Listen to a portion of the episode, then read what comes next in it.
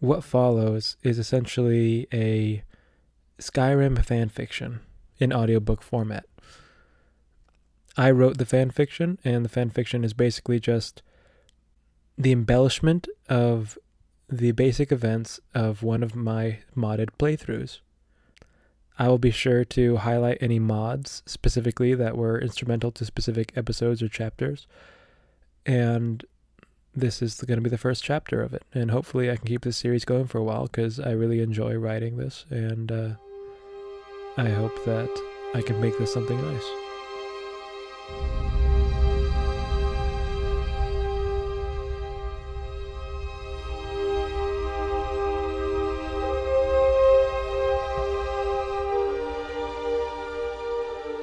Chapter 1 A Wicked Wind The hunter awoke to the songs of birds and the scraping of pine needles as the morning breeze blew them about in lazy patterns. His bones felt strong today, a good day to hunt. But his furs were warm and they wanted him to stay. His eyes were crusty from sleep. He moved to wipe them clean, but his hands were reluctant, brushing against the soft pelts covering him. He decided that before he chose to wake up properly, he should take inventory and stock of his surroundings. He took a deep breath and remembered. Five apples from Helgen would keep him fed for the day. His trusty hunting bow Laria and twenty sturdy iron-tipped arrows were at hand should any game wander by. He had a fine stack of firewood and an axe to chop it. That combined with his furs and sleeping sack would keep him warm. Should it rain, his rudimentary tent would keep him dry. No books, though.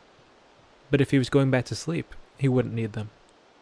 No matter how he figured it, there was no good reason to get up right now. Except a strange, scratchy feeling at the back of his throat. What was that called? Oh, right. Thirst. He blindly reached for something resting on the ground near his hip. When his hand closed around a loose pouch, he internally swore. Damn. He knew he'd forgotten something. Empty water skin. Oh well, there was no helping it. All this thought had pretty much woken him up anyway. He wiped the sleep from his eyes and sat up, had a head rush, and immediately laid back down again, deciding that two more minutes couldn't hurt. He closed his eyes and listened. To the east, he could hear the faint buzzing from the fortified town of Helgen. The market was probably doing good business this time of day. Marcos would be selling his catch. Vilod would be turning a fine profit with his ever popular flavored meads and ciders. And Ingrid would be doing her morning cleaning, with her golden hair tied back in a tail, shining bright in the cold morning sun. The hunter smiled. They have always been kind to this mutt what camps on their doorstep. He had never been teased or ridiculed for his thick, patchy clothes, his empty pockets, or his secretive ways. In truth, the many people of Helgen were a far better family than he could ever ask for. They never asked for anything in return for their kindness, at least not unless the Imperial Legion was trying to recruit him. Even now he could hear the archers shooting into their wood and straw targets, the whistles and thuds of the arrows mere whispers and taps to his ears. He was a far better archer, he knew, than half those in the Legion.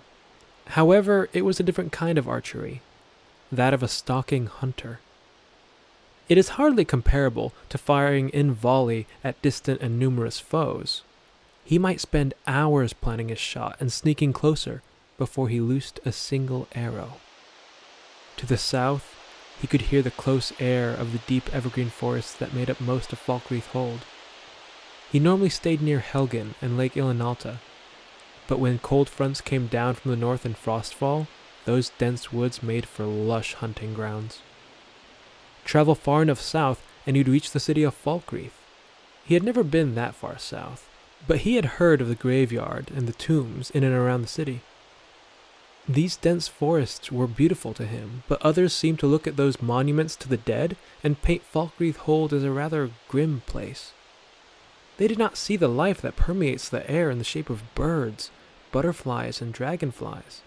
They did not hear the splashing of salmon in the streams, or the calls of wolves to the stars above. To the north, he heard the whistling of a biting cold breeze as the land began to slope dramatically upwards. These were the roots of the legendary mountain the locals called the Throat of the World. And high, high beyond the range of any earthbound eye, there lay a holy temple, High Hrothgar, where the reclusive greybeards spoke to the gods. If he believed in such things. He didn't. He preferred to think that this harsh life in the wilds had been earned through persistence and skill rather than the blessings of Kynareth. Even magic was beyond him. He had seen its power, but had never had the faintest aptitude for it. Daedra, divines, Aetherius, he had no sense of any of it. And since he knew that he would never know the puppet masters who pulled the strings on his brief existence, then for his purposes of seeing the next day, they may as well not be there. As he pressed his ear to the ground, he did not hear Kynareth whispering to him. What he did hear was a faint, low beat. Footsteps. Steady. Four hooves. Mid-sized. Perhaps a deer or young elk. It was coming from the west. He grinned at his luck. The west was where he was headed anyway. To the west he could hear the faint rushing of water as the eastern edge of Lake Ilinalta emptied into a rapid north-flowing river. The Guardian Stones would be standing majestic in their quiet oddity, and on far mountain, Bleak Falls Barrow would be casting its foreboding shadow over the land below. He knew some of the other hunters and vagabonds that lived around the lake. Most of them made their living as fishermen. He almost never fished, so they never had any reason to object to his presence. The thought of the glistening lake made him clear his dry throat and thirst. It was a couple of miles to the lake, but mostly downhill, and on his way there he might be able to nab a deer. He listened again to pinpoint the hoof falls. It was close. He'd need to be quiet about getting up. Deftly, he slipped out of his bedding and snatched up his bow and quiver. He picked a pair of apples from their sack and stowed them in a back pouch. He ran his coarse hand through the dirt, savoring the soft feeling, before picking up several handfuls and dumping it on the black remains of his fire from the previous night. The smoky scent would travel farther than his own musk if allowed to rise into the wind. However, that same smoky scent, if localized, could mask his own scent, which is why he crushed a bit of char in his hand and rubbed it into the armpits of his furs before setting out.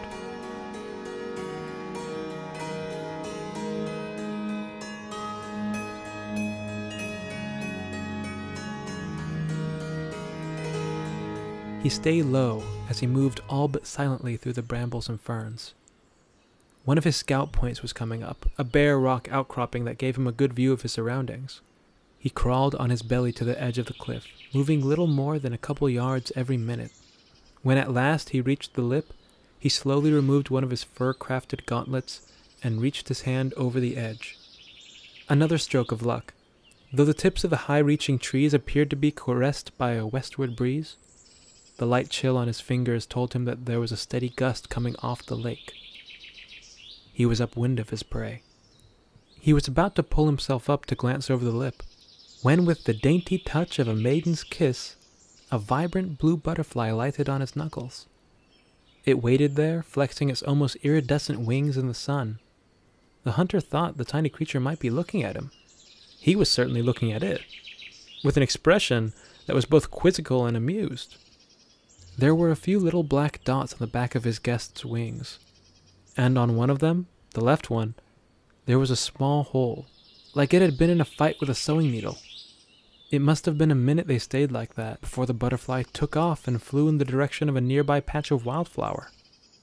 Making sure to dig his toes into the earth, lifting himself ever so slightly so his body didn't loudly scrape across the rock, the hunter pulled himself up to peek over the edge. His meticulous, almost pedantic methods had paid off. About thirty yards away, grazing in a clearing, was a young male elk. Its antlers were still unbranched spikes, unlikely to fetch a pretty price, but the meat would keep him fed, and the hide was still strong and could be sold. He knew he couldn't take the shot from where he lay. He would have to pull upright to draw his bow, and by then he would be seen. The elk would likely run to the left, where a large stand of trees was waiting to hide him. However, to the right, conveniently located near a good spot for him to lower himself off the cliff, was a single tree with a varied assortment of thistles and bramble bushes around its base. That is where he'd take the shot.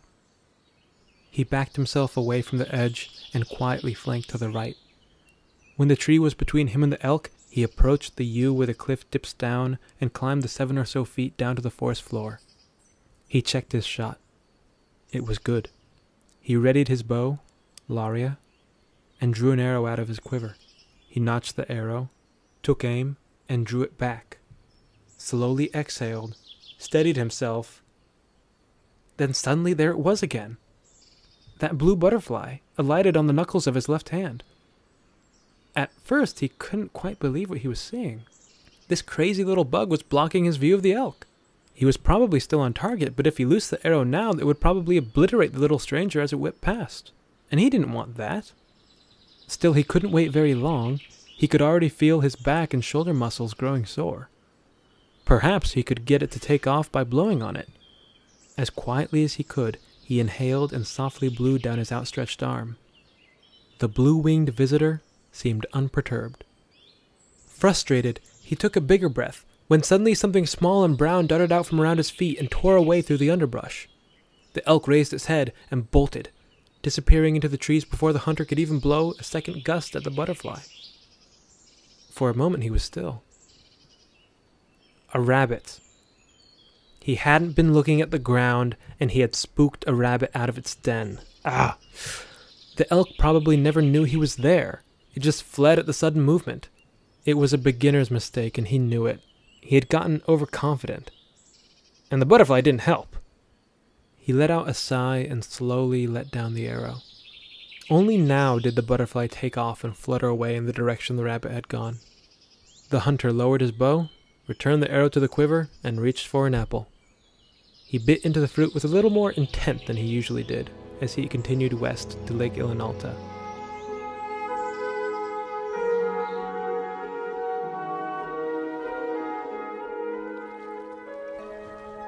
The sun was high, and he had to shield his eyes when he finally stepped out of the trees and crossed the cobble road to the shores of the lake. This was the main road that led from Falkreath City to the hold of Whiterun to the north. There was a beautiful valley just north of here, wedged between the throat of the world and the mountain that bore Bleak Falls Barrow. Within that valley there lay the southernmost town in Whiterun Hold, Riverwood. A kind little town with a crazy old woman, a standoffish barmaid, and a boisterous blacksmith. He had been a couple times, but had never stayed long enough to learn any of their names. Beyond that, if one cared to continue north, the land opened up into vast, undulating grasslands. As far as one looked, there were golden waves dancing in the wind, and rising up on a lonely plateau was the city of Whiterun itself a wealthy, wonderful place with houses made of upturned boats and temples of healing and ancient trees. Or so he had heard. He had never cared to venture that far north. He preferred the shadows and cover of the trees here in Falkreath. Around here, he was among the largest predators around. Sure, there were the occasional wolves, but fire was always an effective deterrent, and even if it came to a fight, they were manageable in small numbers.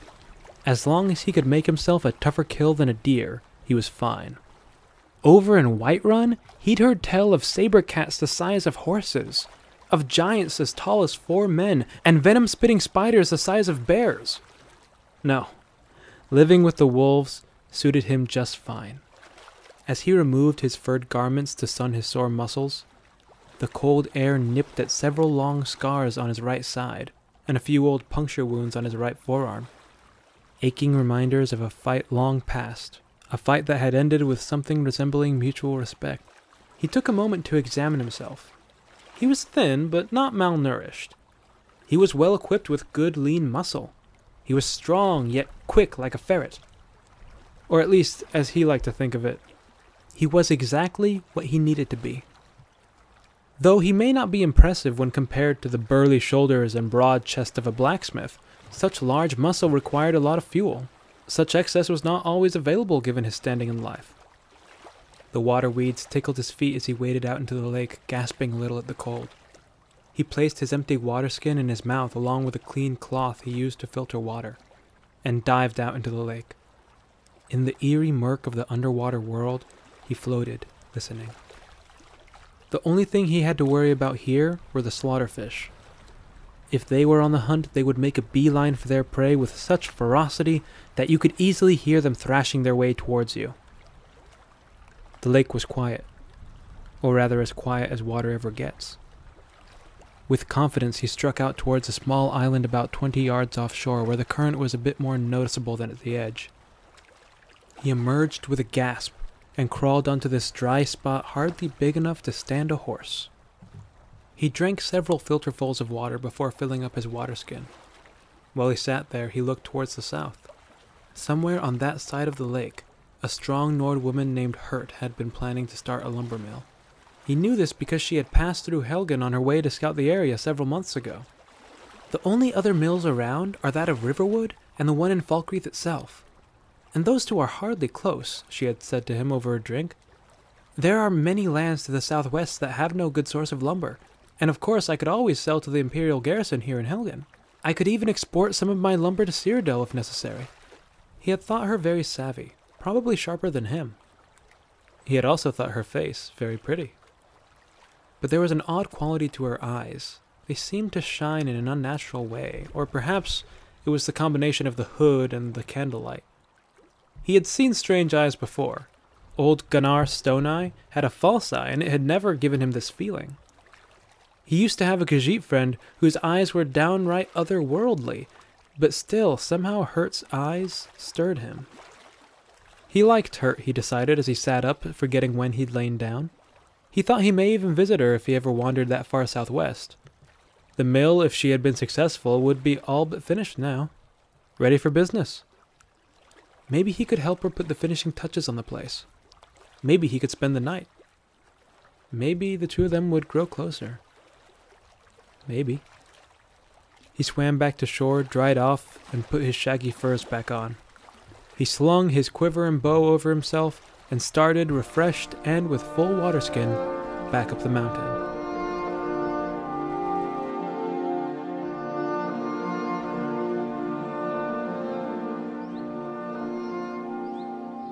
Cyrodiil, he thought to himself.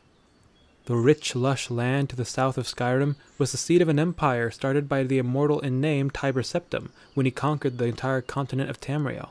His empire was of such long-standing dominance that the natives of Cyrodiil are simply called Imperials. He himself had Imperial blood, as evidenced by how his skin turned a light shade of bronze in places that got a lot of sun. However, after the Oblivion Crisis, the Empire began a steady collapse, aided in part by an elven state, the Aldmeri Dominion of the Summerset Isles. This culminated in their ruling group, the Thalmor, beginning the Great War that would bring the Empire to its knees. The war was long and bloody, and by many accounts one sided. The Thalmor spread their influence throughout Tamriel. Eventually, the signing of the White Gold Concordat ended the war, with what the Empire likes to call a peace treaty, but many consider it a surrender. Now, High Rock, Skyrim, and Cyrodiil itself are the only lands left to Imperial rule, and the Thalmor have powerful embassies in all of them.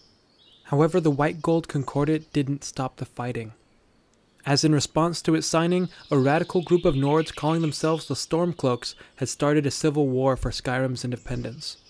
Something about the outlawing of the worship of a specific god, and that's about where he lost interest. The war did not concern him. He had no patience for a god or loyalty to the Empire. All that mattered was the here and now. It was always slow slogging back up this mountain. The sun would be well on its way down by the time he got back to camp. He found some snowberry bushes, and the berries' cool edge and tart flavor were a welcome luxury. He had already eaten his second apple and was beginning to get pretty hungry. When he reached the scout point where he had squandered his chance with the elk earlier, he took a good long look around, and seeing nothing to indicate good prey, dropped onto his belly and put his ear to the rock. Nothing. At least, nothing that was in range. He lay there for a long while, waiting for something to wander into earshot. While there, the thought occurred to him to try for smaller game, like a rabbit or a squirrel. He would listen to the trees, and perhaps set a few snares. But his leather straps and thongs were back at the camp.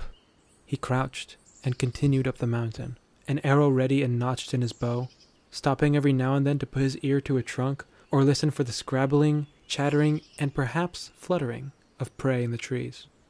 As one can imagine, this attention to detail made his progress up the mountain even slower. The shafts of light coming through the trees were falling at ever more severe angles. The forest floor was growing dim when he abruptly came to a stop. He had heard a high pitched screech, like a blade being sharpened. The sound had come from a bush up ahead and to the right. He knelt down, picked up a nearby stone, and threw it to the right of the bush. As it landed, a red and green flash erupted from the left side of the bush. He swiftly drew and shot. With a squawk and a thud, the fat, vibrant bird was pinned to the tree by its neck. It was a pheasant, and a good colorful one at that. It gave a choked, gargling cry as it thrashed about in agony. As quickly as he could, he put a second arrow through its head to end its misery. This was perfect, he thought as he pulled his kill off the tree. The meat alone could sustain him for a couple days, and the bright feathers he could trade for bread, more apples, he could even use them to talk Torolf into renting him another book. The bird was still bleeding profusely from the neck, and this gave the hunter an idea. He could sell the blood to Matlara for her alchemy practices. He pulled the cork off his water skin and drank several gulps before emptying it and holding it up to the blood spouting neck of the pheasant. Eventually, he decapitated the bird and held it up by its legs to speed up the process. Before long, his water skin was heavy with blood meat, feathers, blood, and bones. He may as well be set for life. He grinned as he set off in the direction of his camp. Keeping a limited perspective has its advantages. Living for no more than tomorrow made these simple victories that much sweeter. He thought back to the times when the larger troubles of the world came directly to his doorstep. He had been playing hide and seek with the young Hamming, Torolf's son, under the watchful eye of his mother Matlara. It was all pretend and play, but he knew that he was actually teaching the boy valuable skills, such as how to appraise your surroundings, how to use light and shadows to your advantage, and how to read one's thought process through their eyes. The boy was getting very good. In fact, on one occasion, if the hunter hadn't spotted the book on the floor, then he would never have found Hamming wedged into the rafters above the bookshelf. Everything changed when Torolf came running home saying that Ulfric Stormcloak, Jarl of the Hold of Windhelm, had murdered Torygg, the High King of Skyrim, and that civil war was on the way. From that day forward, things were never quite the same. The citizens never treated him any differently, but the Imperial Legion stationed a large garrison in Helgen. The number of soldiers almost tripled, and on several occasions his refusal to join the fight resulted in accusations that he was a Stormcloak spy. Luckily, Torolf, Vilod, and on one occasion Ingrid spoke out in his defense. Still, he was always a little more cautious when he chose to enter town. He stopped abruptly as a flash of blue pulled him back to the present. Again? It was that mad butterfly. It alighted on his chest, and he saw the hole in its left wing. It was indeed the same one. He glanced around at his surroundings. The land was flattening out and the trees were growing thinner. He was almost home. The sun would soon dip beneath the western mountains, and twilight would be upon them. He had to smile as he looked back to his chest. If this troublesome little thing insisted on following him around like this, he might have to name it. Just then, a wicked wind picked up and blew against his face. His eyes grew wide as his nose detected something faint, but somehow unmistakable. Blood. Not the fresh blood of the pheasant in his hand, but old, congealed blood, staining and sour. He peered searching into the gloom, and was just barely able to detect an unfamiliar lump protruding from the base of a tree. He dropped and darted behind a tree just as an arrow flew by exactly where his heart had been. He dropped the pheasant and drew an arrow of his own, preparing to retaliate. But as he drew back and took aim, a huge ironclad Nord man came roaring out of the bush to his right. Raised above his head, flashing gold in the light of the dying sun, was a formidable, sharp edged mace. And in his other hand was an axe. His axe. The one he used to chop wood. The bandits had no doubt sacked his camp. He had no home. He dived and rolled away from the man's devastating blow. Then he turned and fired an arrow directly at his head. It glanced harmlessly off his metal helmet. He could hear a low laugh as the Nord wound up again. The hunter swiftly notched another arrow, deciding to put this one through the bandit's unarmored throat, but he was forced again to jump back as an arrow whizzed inches in front of his nose. This was impossible. He had to run. As the Nord charged forward again, he turned and bolted back the way he'd come.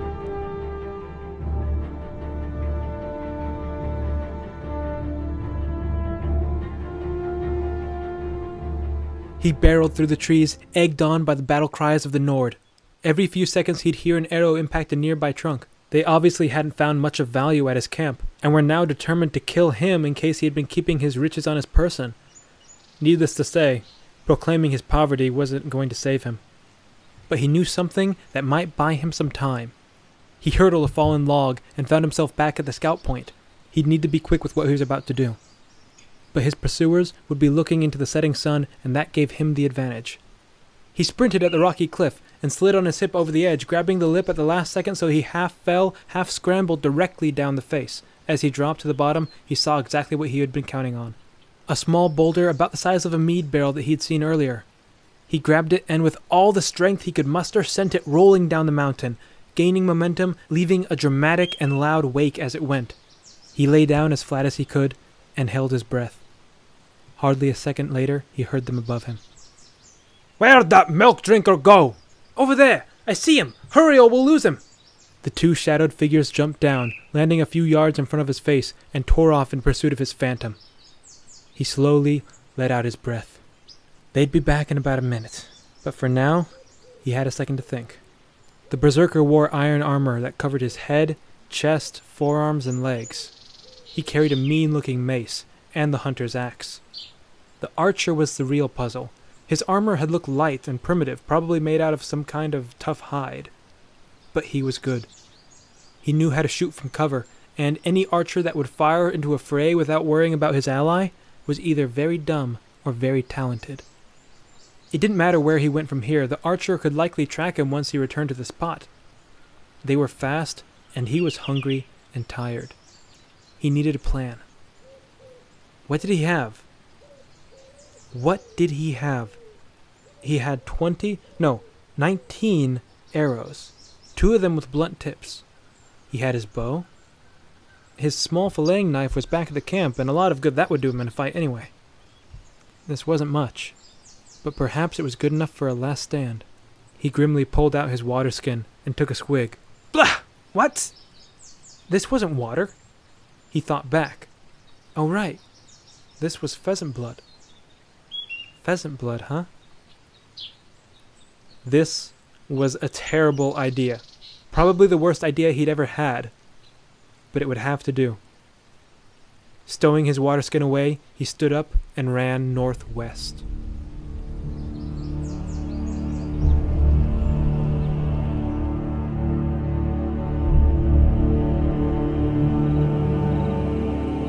They were on him a bit faster than he had planned, but it mattered not.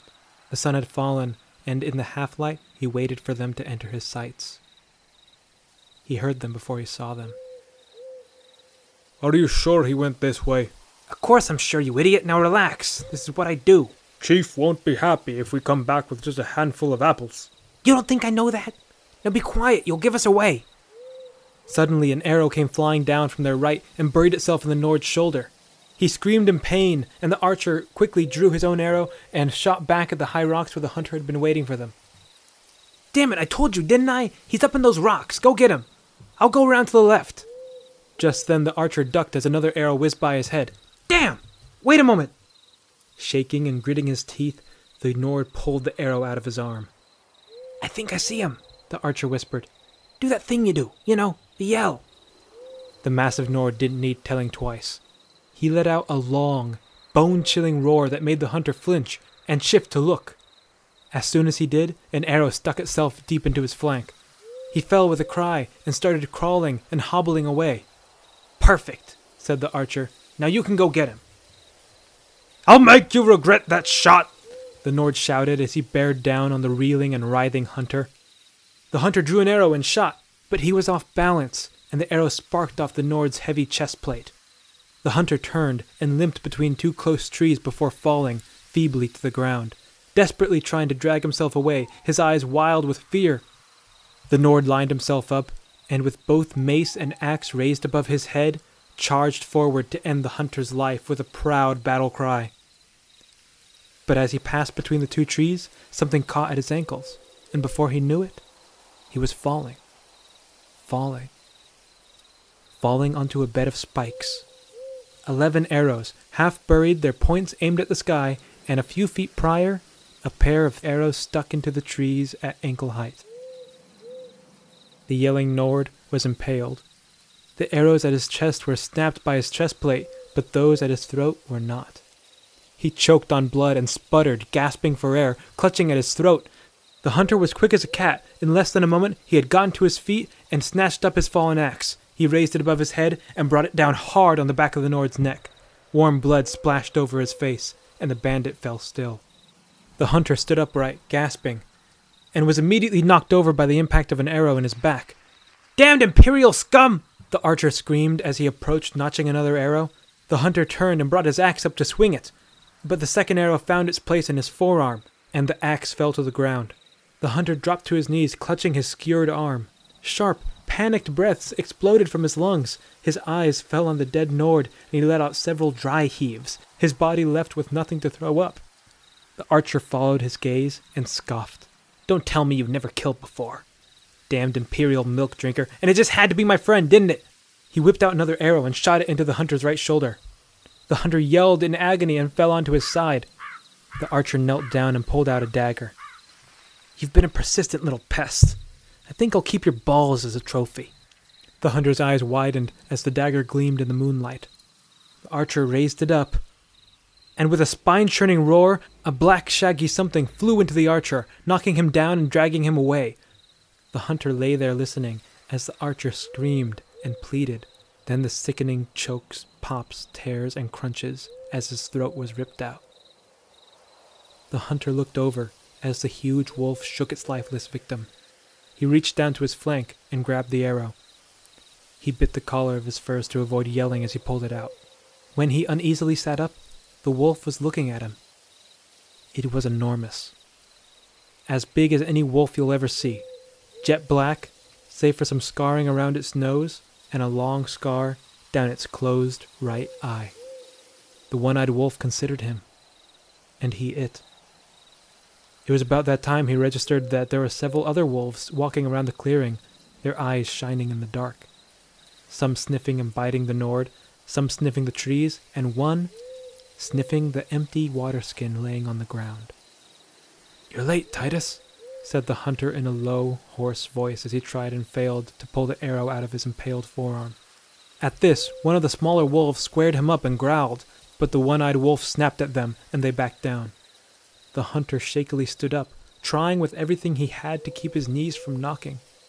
As he did, his skewered arm found the axe and weakly picked it up. The wolf's one good eye flashed as he pulled himself upright, and with his good hand yanked the arrow out of his shoulder. They stayed like that, for what felt like forever. The hunter gripping his bloody axe in one hand and a bloody arrow in the other, staring down the wolf, and the one eyed wolf staring back, with eight pairs of eyes gleaming at his back. He smelled their breath. He heard their claws upon the ground, and he saw them, thinking. Just when the hunter thought he might finally drop for good, the one eyed wolf walked over to the body of the fallen archer, took its leg in its mouth, and started dragging it away into the night. At that, all the other wolves either moved to help or began dragging the massive Nord away. The pack disappeared into the shadows of the trees. The hunter waited for a while after they left. It was so quiet and still, almost unnaturally so. For a moment, he thought that he might have died after all and been dragged away. That this was his afterlife, making his final stand forever. Then the thud as his axe fell to the ground brought him back to his senses.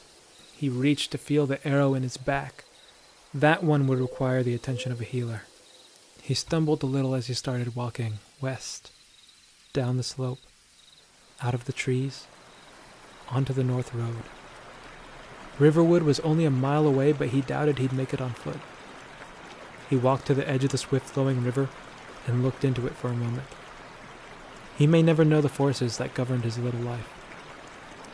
But some way, somehow, he had made it. Thank you. he said to the stars and moon. He thought then that he felt a light touch on the back of his head, soft, like a maiden's kiss. The last of his strength left him, and he fell into the river.